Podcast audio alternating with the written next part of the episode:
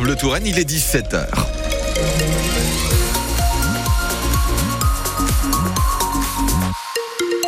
L'essentiel de l'actualité avec vous, Laurette Puot. Bonsoir. Bonsoir Alain, bonsoir à tous. Le festival Viva il Cinéma de Tours annule la venue de Jacques Doyon, le cinéaste visé par une plainte pour viol de l'actrice Judith Godrèche. Il devait être le président du jury de ce festival de cinéma italien qui se tient du 21 au 25 février.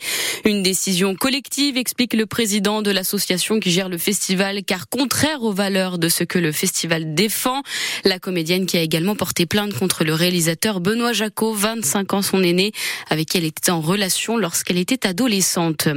Bientôt une consultation médicale à 30 euros. L'assurance maladie ouvre la voie, confirmée lors des négociations tarifaires avec les syndicats de praticiens libéraux, en exigeant en retour des évolutions en faveur de l'amélioration de la santé des populations. La distribution des composteurs est suspendue à Tours Métropole jusqu'à nouvel ordre.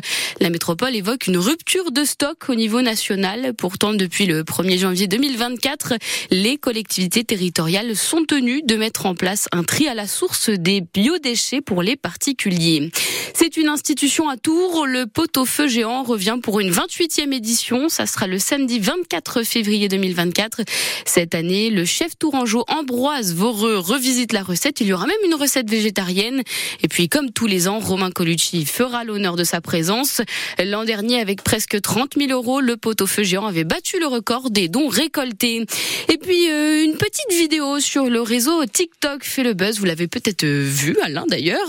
Alors, pourquoi je vous en parle? Ça se passe dans un champ au milieu de nulle part, entre Saint-Cyr et Saint-Denis-en-Val, c'est dans le Loiret, au sud-est d'Orléans. En fait, pendant le convoi agricole, parti de Lot-et-Garonne, des agriculteurs ont aidé une voiture embourbée dans un champ.